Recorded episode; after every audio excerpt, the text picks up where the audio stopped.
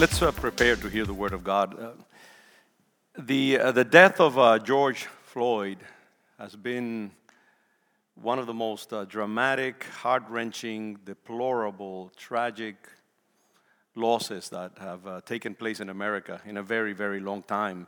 There have been massacres where dozens of people have been killed, um, even within these last few years um, that have not caused the, the same kind of reaction and the same kind of sense of scandal and um, uh, what would be the word? Uh, indignation that has been felt all over America and really all over the world. It has gone beyond just the loss of one single life. These days, I mean, terrorist attacks kill hundreds of people sometimes. And we kind of become inured and used to uh, the, the uh, multiple losses of life in one single cruel uh, human action. So, in a sense, you know, numerically speaking, this would seem to be, you know, just one, one more loss of life. But somehow, there, something has taken place um, in the American consciousness and also in the consciousness of the world that um, goes beyond just the number and beyond the fact that it was one single life, although every life is precious, lost. It has struck a chord in our consciousness, it has struck a chord in our sensibility. Um, I, and I think one of the thing, one of the reasons is it's a sheer symbolic power. The fact that, in a sense, it uh, made concrete so many of the offenses that have accumulated over hundreds of years in, in American society, in American history. And uh, this symbolism of a powerful man, white man specifically, over a powerless black man, uh, that white man standing over that black man and uh, suffocating him over the course of eight and plus long, cruel minutes it seems to make um, both concretely and symbolically um, bring together, brought together all the injustices that have been committed in this land. And I think it's just that sheer symbolic power of that image, which I have not brought, my, I've not been able to bring myself to watch it. I tell you that I, you know, there, there, are, there are things that I, at this age, at my age, I, I, can, I, don't, I cannot watch, and I, I have not been able to watch, and I have not, I don't think I will, unless I'm forced to, to watch that uh, scene. I, I have not wanted to soil my heart and my sensibility with the, the filth of that moment. And um, it, it is, it is uh, as I say, it, because it, it incarnates everything that is wrong um, in the sense of how we relate to each other. And the fact that that action is so contrary to everything that we Christians uh, stand for.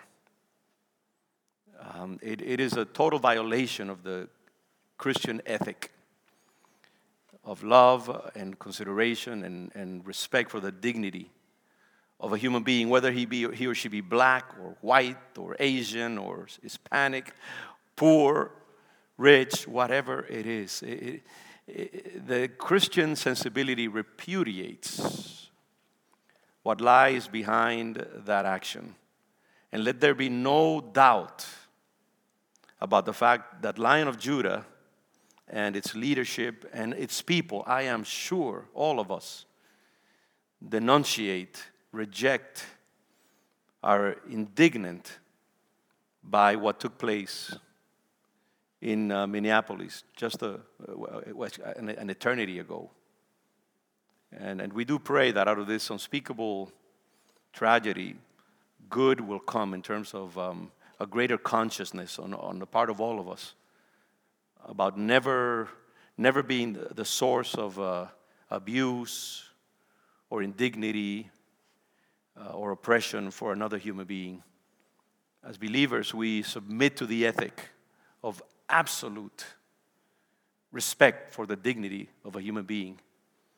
The words of um, that, that are inscribed uh, in the Hippocratic Oath and, and uh, that doctors take, and, and uh, you know, the ethic of, of uh, doctors is, um, you know, first of all, do not do no harm.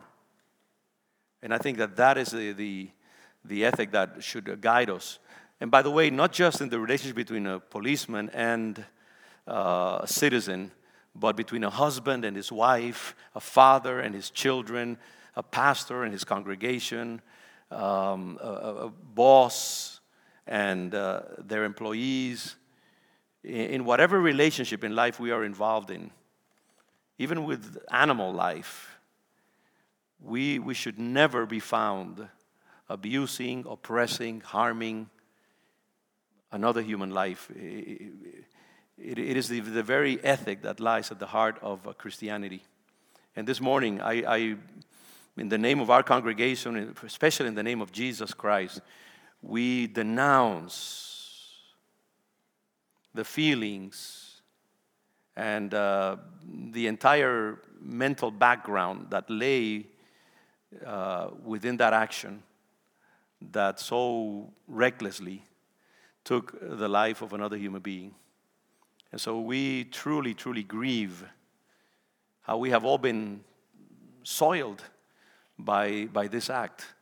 The very fabric of American society has been damaged uh, by this. And the only thing that would redeem it if, is if uh, better things come out of it true transformation, reform, change in different ways. And if we all make it a point to elevate the value of uh, human lives and to see beyond the, the dress of a person, their, the color of their skin, their gender, their station in life, this image of God that is palpitating within them, the, the, the vibrance, vibrancy of God's divinity in every human being, no matter what life has done to them or what they have done to themselves over the course of the years that unshakable imprint of God's divinity is in every human being. And uh, that is what we need to look at beyond everything else. And that's what should guide every one of our actions. And I will have time to speak about that again. I, I am going to dedicate a good amount of time to this subject in the next uh, couple of weeks at the very least. But um, yesterday, uh, you know, I had been thinking the whole week about. Um, I had been thinking the whole week about uh, this uh, situation and, and thinking that I needed to make a statement, that I needed to, to uh, say something. Um, that because my congregation was waiting for something to be said, and other people were waiting for me to make a statement. And, and I have been mulling over this um, situation over the entire week and asking the Lord for wisdom to um, speak a word that was timely and that was uh, gracious and balanced uh, and true. Um, and so I've been in prayer the whole week. And then yesterday I sat down, yesterday afternoon, I sat down to, to prepare uh, today's meditation. And um, I got a text, uh, which I, I saw a text that I had gotten from Sam Acevedo um, a couple of days before or day before, and I hadn't seen it. So I, I looked into it. It was a, the text of a, something that he had written to uh, his uh, mentors, the mentors at the Higher Education Resource Center you know, the Higher Resource Center, Higher Education Resource Center has uh, work in seven, eight, how many schools? Nine now, nine high schools in the city of Boston. And we mentor children and, and uh, teach them all kinds of values for life and for success and so on and so forth. And so um, Sam sent me that text uh, of, of, something that he had written to uh, the workers there at the Higher Education Resource Center. And you know, I, I have always felt that um, why, why try to, you know, improve on something that is quite good? Um, so, you know, I thought to myself, uh, and, uh, you know, I had to really think hard about it because I know that some people are expecting to hear from their senior pastor. But I, th- I thought that Sam's uh, writing was so cogent and so balanced and uh, eloquent in many ways that, uh, you know, and the fact that he's, uh, he reflects my feelings, and, and the fact that here you have two of the leaders key leaders in the congregation, thinking pretty much the same thought. That, that only reinforces what the beliefs of this congregation are. So if you don't see me up here making that statement, make believe that it is me, if that matters to you. If not, then that's, that's the way it should be, because the words are what are valuable. Um, I will be here, standing visibly right next to him, saying these words. Because, um, you know, I, don't, I may not agree a thousand percent on it, but 99 percent is, is very much um, what, I, what I would say. So see this as a prelude to my own comments because I really want to dedicate time for us to think about the biblical implications of what has taken place. And so we will, we will continue this dialogue. This is just one statement uh, representative of what I feel and what our church does feel as well. So let his words speak this morning. And as I say, I am here with him in spirit as well, uh, uttering these, these uh, words as well. So, Sam, thank you. Come and lead us.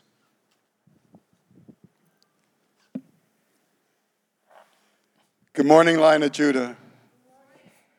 And that goes for all of you who are watching online.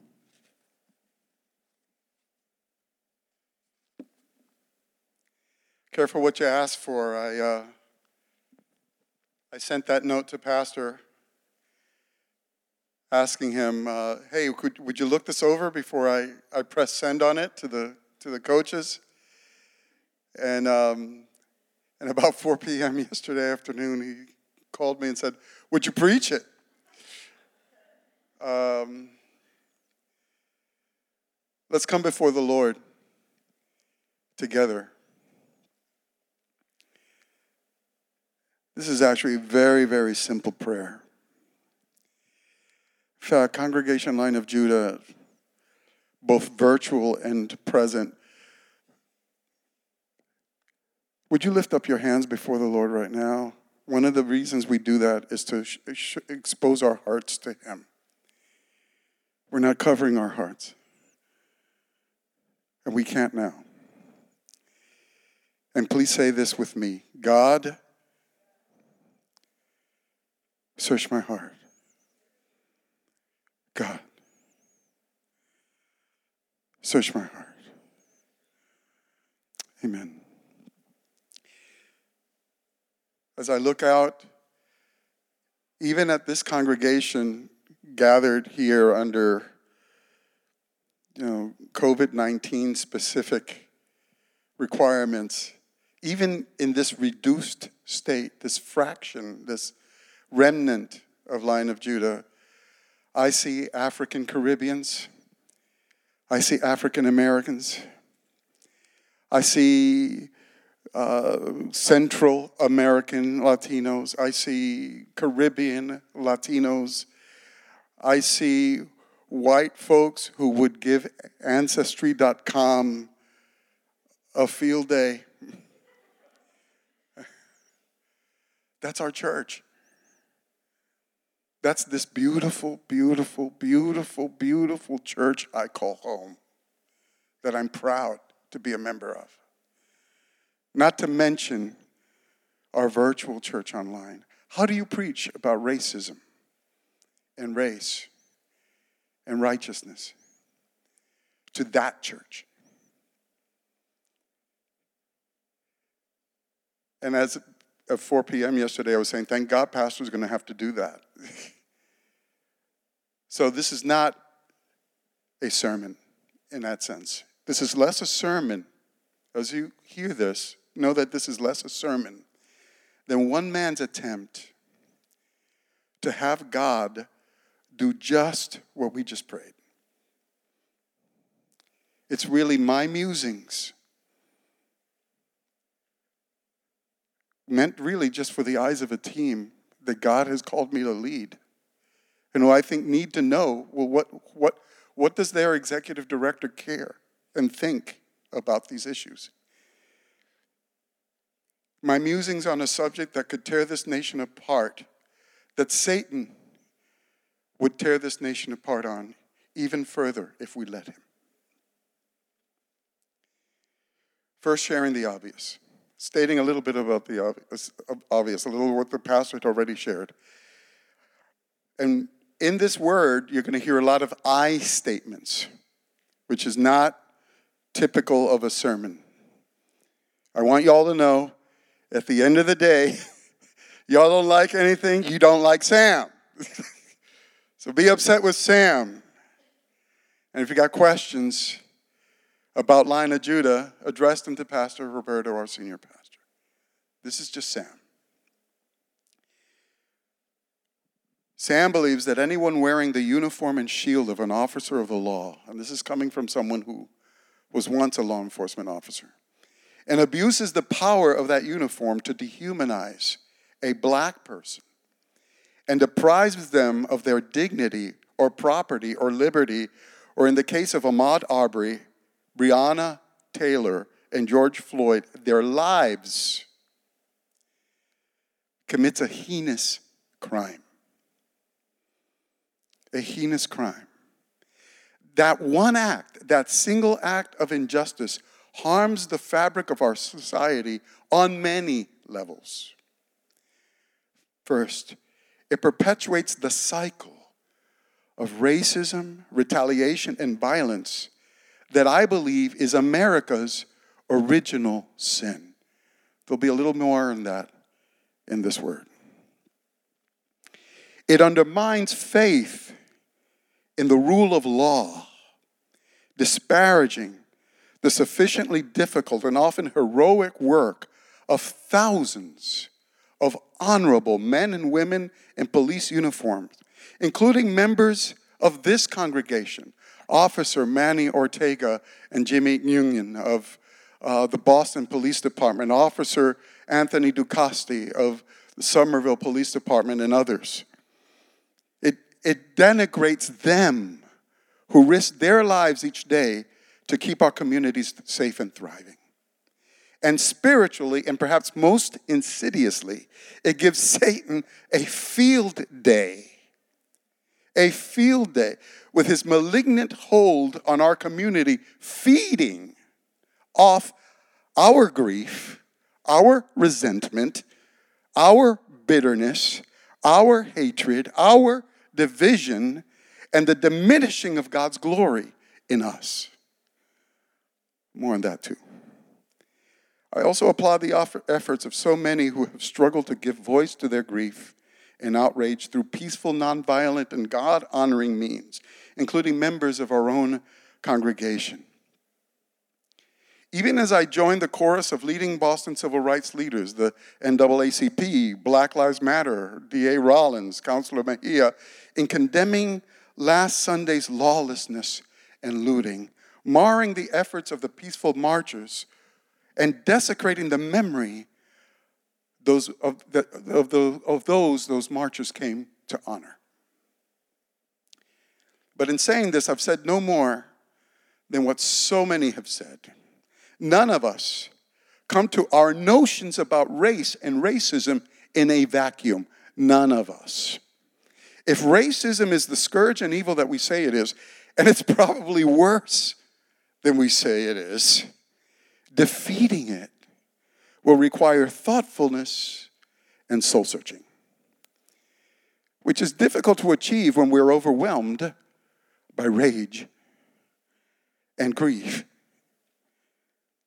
in all that's been said in the aftermath of these murders and violence, there's been precious few cries of, Lord, search my heart.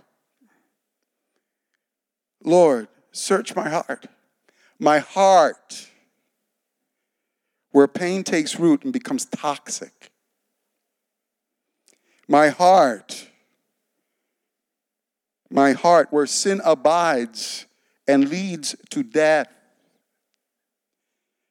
This is my attempt here, no doubt imperfect and feeble, to beg God to, as declared in Psalm 139, search me, God, and know my heart. Test me and know my anxious thoughts. See if there's any offensive way in me. Can you pray with that with me? See if there's any offensive way in me and lead me in the everlasting way. A little bit about facing racism in my own journey. The barb of racism in the United States has afflicted black America most obviously and most relentlessly. But throughout this nation's history, this national sin has perpetrated injustices against other minority people groups. Against Native Americans, displacing them often violently from their lands. Against Asians, the Chinese Exclusion Act of the 19th century, the internment of Japanese Americans during the Second World War, and against Latinos. Latinos in America have faced an ambiguous encounter with racism. The complexion of some Latinos has allowed some of us to pass for white, at least for a time, getting away with it a little bit. But that's just deferring the sting, sting of racism, never thoroughly escaping it. Sooner or later, we're all reminded we're different. And my family and I, and they're watching in Orlando, we were never so lucky. Among Latinos, our first and most painful encounter with racism is often among ourselves. Among ourselves. And in my case, among my own family. What I'm about to share, even the pastor had not heard in the 30 some odd years he's been my mentor. There's just been no occasion to share this part of this corner of my closet with Pastor Roberto, even to this day. As kids, my siblings and I could not figure out why my dad's side of the family shunned us. But among some Puerto Ricans, my mom and dad would be considered a mixed race couple. My dad was a freckle faced redhead, believe it or not. My mom was several shades darker than me. That was enough. That was enough to inspire a frosty distance with that side of the family that endured into our 30s.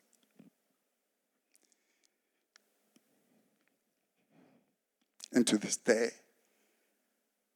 God is still healing. Later in life, I was given a taste of what it's like to encounter racism in the guise of a white law enforcement officer. It wasn't fun. In my 20s and early 30s, I was stopped. Now, I, am not talking about the times I deserved to be stopped in my teens and in my early 20s because I, you know, I had a lead foot. But these were times I was stopped no fewer than four times across three states, all of the northern, New York, New Jersey, and Massachusetts, in unmistakable cases of racial profiling. What does that mean? I looked the part behind the wheel. Never the potentially life threatening encounters of a black man behind the wheel. But all sufficiently unsettling, and a couple of them outright terrifying. Like the encounter involving a Massachusetts state trooper who pulled over my beat up Ford LTD. The folks from Lion of Judah would call that car Orlando. My beat up Ford LTD before I merged onto the Mass Pike. Actually, I was on the way to a worship team uh, uh, rehearsal. He did not order me out of my vehicle and tore it apart searching for whatever because I knew enough to not give him consent. I happened to be a, a BC law student at the time. Later, as a full blown New York City Assistant Corporation Counsel, the Latino driver of the unmarked cab I was riding in was stopped in the Bronx by officers of the same precinct that only days earlier had shot an unarmed black man to pieces who was reaching for his wallet, Amadou Diallo, just blocks away from this murder and days away from that. The officer was verbally abusive and unprofessional to the driver, and then to me when I attempted to intervene. I produced my shield and demanded to see his COD, his commanding officer of the day. And that called him off. Each of these encounters, though, left me shaken. I still, wow, get a little sweaty talking about it. Sweaty, rattled, shaken. But here's the question People of God, what do you do with those memories? What do you do with them? Those and myriad others, the ignorant remark, the petty slight. As these and other jarring memories buffet our consciousness, it's impossible for them not to shape us. Impossible. But as I was blessed to have been taught by my God seeking parents, we can choose. Say with me, we can choose. We can choose how they shape us. We can choose how they shape us. Satan's meteor shower can warp us, dinging our souls with craters of bitterness and rage. Why do you think Paul implores us in Ephesians chapter 4 In your anger, do not sin. Don't let the sun go down on your anger. Don't give the enemy a foothold. Why is that language there? They could destroy us, or they can serve as the resistance, propelling us from good to great. You've heard of resistance training? Gaining strength by pressing against external objects? In a sense, I was privileged. Perhaps the greatest privilege was a set of parents that encoded me with a sense of indomitability in the face of, of anything. Sam, no weapon forged against you shall prosper. Samuel, all things work to the good of those who love God and who are called by his purposes. Samuel, if God be for us, who can be against us? They challenged me to take God at his word. to, despite my pathetic impurities and inevitable failures, do my best to enter into counter-cultural counterintuitive covenant with God. My destiny was a choice. My destiny was a choice. It was they, my mom and dad, who wired in that sense that whatever I faced, whatever resisted me along the way, including racism, my, and this is Ever wonder where that motto came from the Boston HERC? My destination would be greatness. Now, I want to talk a little bit about America's original sin. The result of that upbringing was an odd duck.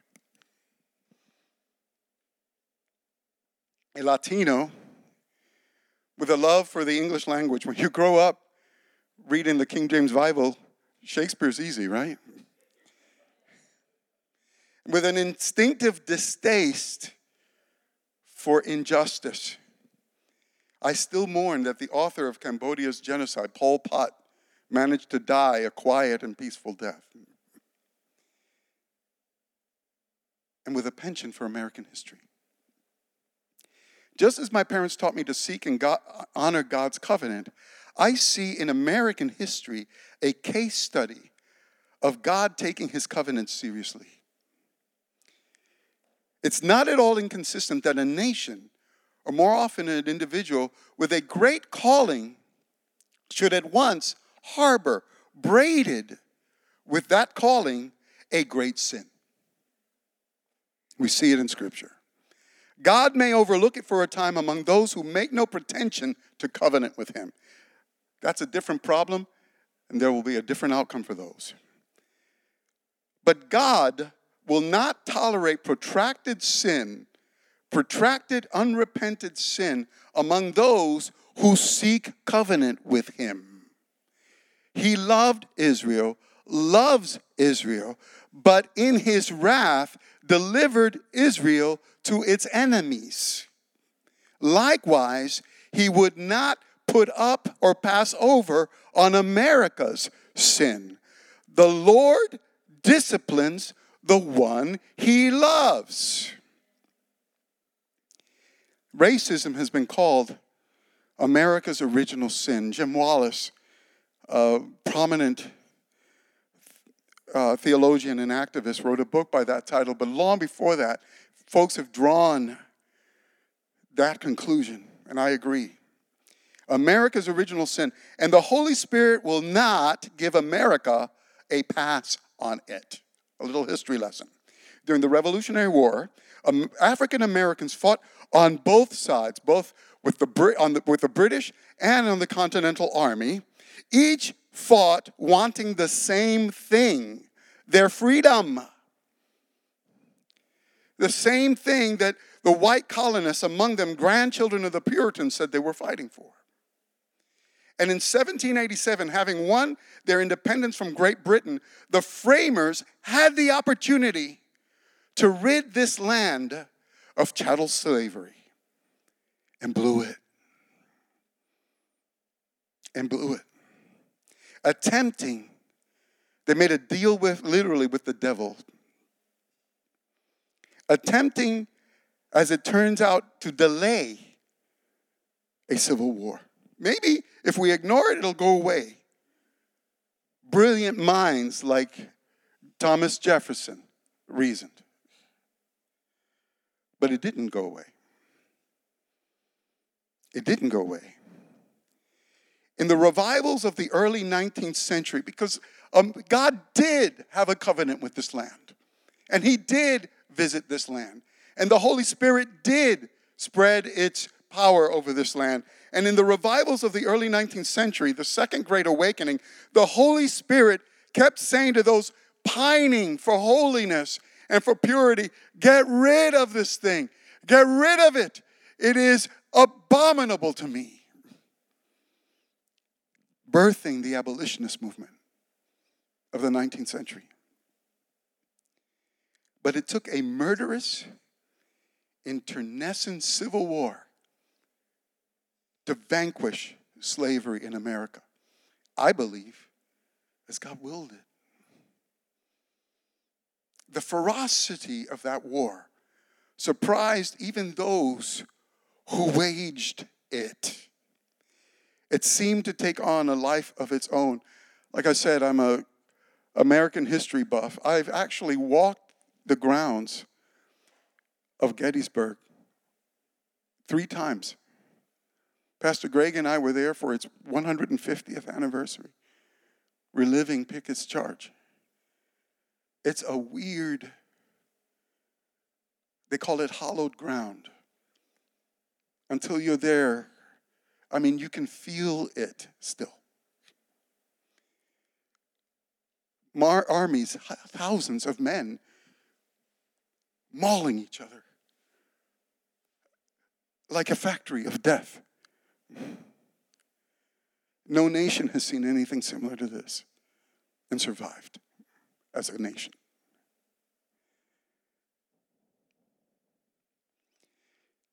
Abraham Lincoln, exhausted in his second inaugural, identified the source of that fury. And he pointed to the wrath of a just God, exacted on both the north and the south. This is going to sound like it's coming from Charles Finney or some revivalist preacher, but this is from the 16th president of the United States.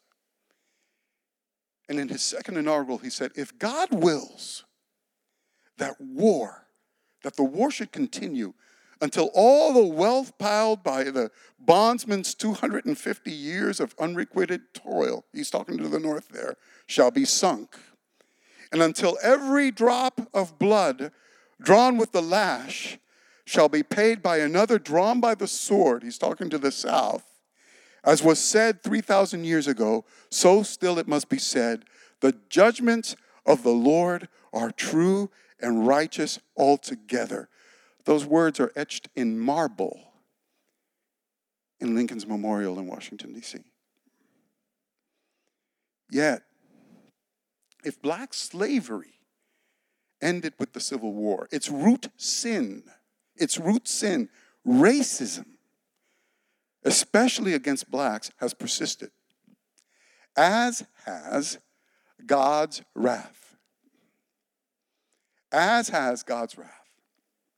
Racism endured beyond reconstruction through Jim Crow and wholesale lynchings, endured beyond the civil rights movement and the Great Society, endured beyond electing a black president, endured, as we know too well, into the 21st century. The murders we mourn in 2020 are but the violent eruption to the surface of a great magma chamber of racism, invisible to our eyes, but God sees it and God abhors it. Now, church, let's do some thinking. Why can't we get rid of this thing? With a war? With stirring rhetoric? With laws? with court decisions. Where is this thing getting its energy? Ever wonder? In a Zoom call with the mayor last week, Bishop William Dickerson, my friend from Greater Love Tabernacle, explained to Mayor Walsh racism is a spiritual problem. Racism is a spiritual problem. What does that mean? Racism is a wondrously self perpetuating sin. Guard your heart, warns Proverbs 4. Guard your heart. It's the wellspring of life. Hell, where does hell get its energy? Hell is fueled and fed by certain transactions of the human mind and heart.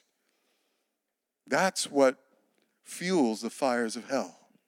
And racism is an almost perfect satanic breeder reactor feeding off a cycle of hellish energy it itself produces. It's almost, it's quite impressive. It, it feeds off the patronizing and dehumanizing pride of the white oppressor. And then it feeds off the rage, bitterness, and self loathing of the black victim. The cycle of violence and resentment can and has endured for generations until that cycle is broken. Until people are courageous enough and anointed enough to break that cycle. What will it take to escape the cycle of racism and resentment? There's a quote at the base of my emails. And there's a reason it's, it's been there for years. Can we project that slide? It's a phrase that Dr. Martin Luther King Jr. repeated often, actually, most powerfully and most prophetically on the last night of his life, in what would be his last sermon. Darkness cannot drive out darkness. Only light can do that. Hatred cannot drive out hatred. Only love can do that. The next day, on the veranda of a seedy hotel in Memphis, he was murdered. That phrase encapsulates poetically an entire canon of Scripture. We could just spend the next hour on that phrase alone. And a, and, but it's also a strategy for waging war on darkness. Apart, what is Satan's game? Folks, let's identify the enemy. Apart from taking our property or our dignity or, or, or even our lives, the enemy's true target is our hearts. The enemy's true target is our hearts. We are to guard our hearts from an enemy who would use our injuries to introduce the toxin of hatred and despair. All of Scripture warns us of this. Jesus warns us of this. Fight slights against you with forgiveness, benefiting not your oppressor, but yourself. Love your enemies. Bless those who curse you. Break the cycle. Break the cycle. St. Paul understood this when in Romans, citing both the book of Deuteronomy and Proverbs, this isn't just the New Testament, he implored, Do not repay anyone evil for evil. But be careful to do what is right in the eyes of everyone. If it is possible, as far as it depends on you, live at peace with everyone. Do not take revenge, my dear friends, but leave room for God's wrath, for it is written, It is mine to avenge. I will repay, says the Lord. On the contrary, if your enemy is hungry, feed him. If he is thirsty, give him something to drink. In doing this, you will heap burning coals on his head. And with emphasis here, do not be overcome by evil. Don't feed the cycle, but overcome evil with good. Dr. King understood this. He put his finger on this. He said, I've got, I've got here a strategy. He was onto something, as were Nelson Mandela and Desmond Tutu after him.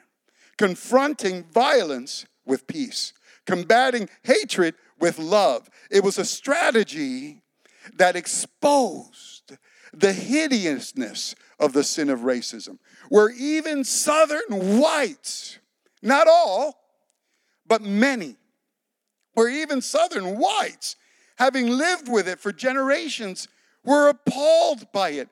God, what are we doing? Shifting a culture of that region.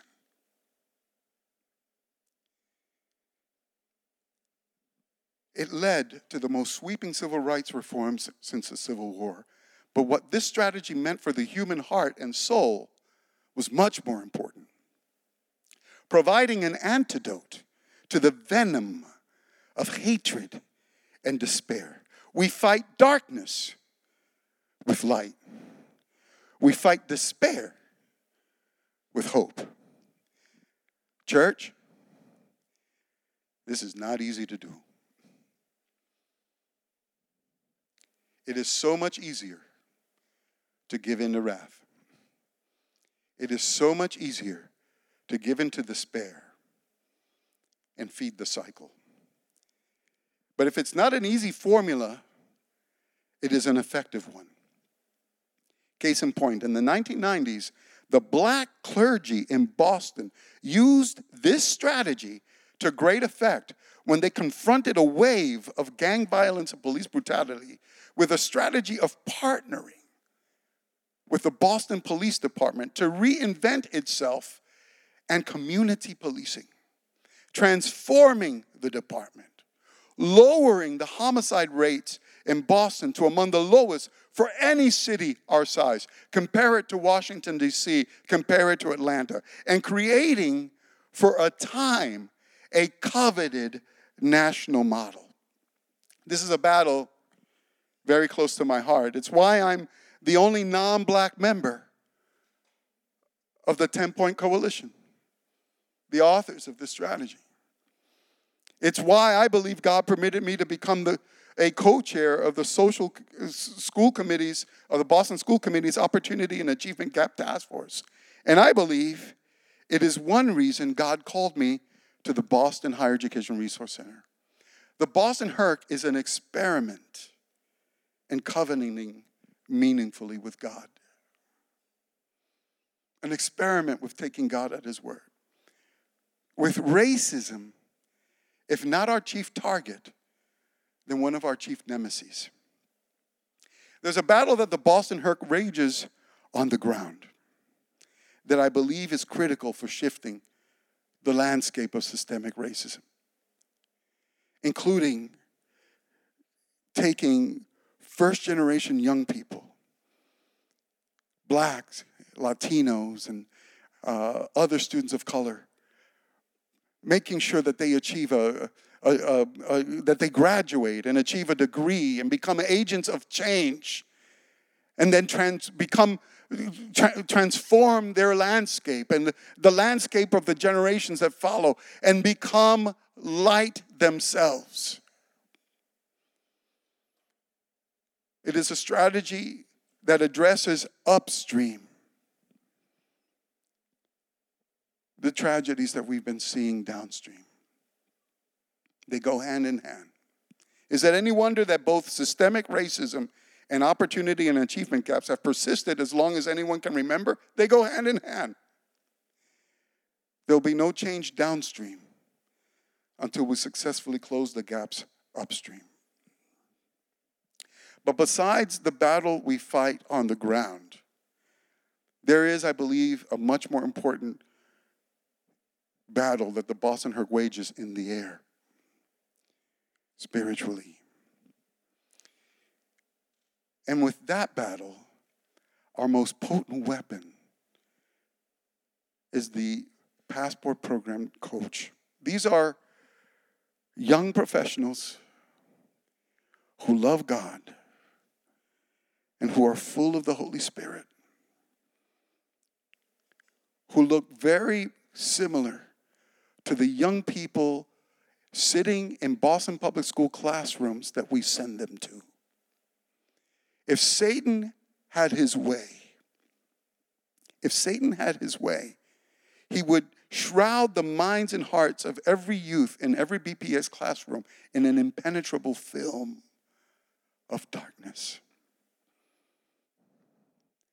These coaches, by their mere presence and anointing, combat Satan's strategies with the weapons of our warfare, which are not of this world, with hope, with forgiveness, with shalom, with love, partnering with the Lord of hosts, becoming an ally with the God of the armies to undo the work of Satan and free captives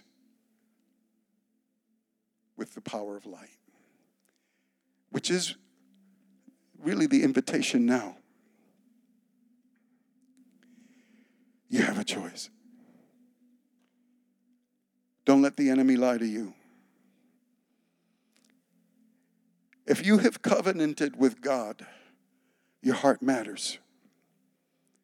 More than anything else in all of this verbiage and outrage that fills the air after these murders, what are you going to think about it? What are you going to pray about it? How are you going to feel about it? It matters to God. And this morning, as a church and as a people of God, you can make a decision today to break Satan's cycle of despair.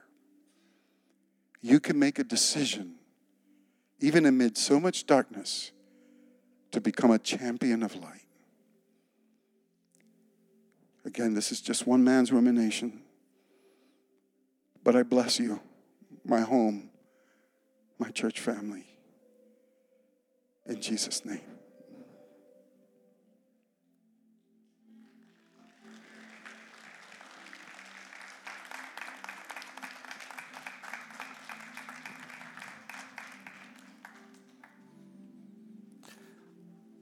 I hope you'll understand why I decided that it was better for Sam to address us this morning than myself.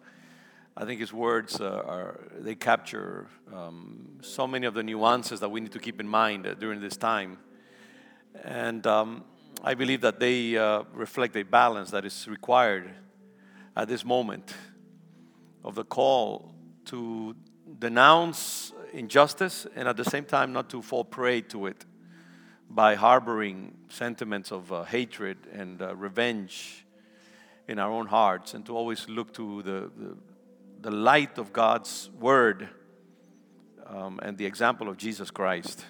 And I do pray that Lion of Judah, uh, this uh, multiracial, multi ethnic, diverse congregation uh, that goes uh, also into diversity of uh, generations and socioeconomic situation and other moral levels also of uh, human existence because there are different levels of uh, sinfulness even manifesting themselves in our own community and yet we are all welcomed by the spirit of god which is always redemptive. Um, that we will always be a, a prophetic denunciation of uh, injustices, of um, not just this nation, but every nation, of the human heart itself. May we, in our desire to be a welcoming congregation, a congregation that uh, goes beyond all these distinctions that are ultimately false, uh, and a congregation, I hope, of generosity, may we be that living denunciation of uh, what has taken place uh, in America just uh, recently. And uh, there's no pride in that. We always have to be really, really humble and acknowledging our sinfulness and the fact that it's just because of God's mercy. As, as the word says, there, there, but for the grace of God go I. Um, we need to indeed know that we are complicit in one way or another many times in the injustices of the world. But Father, we thank you this morning.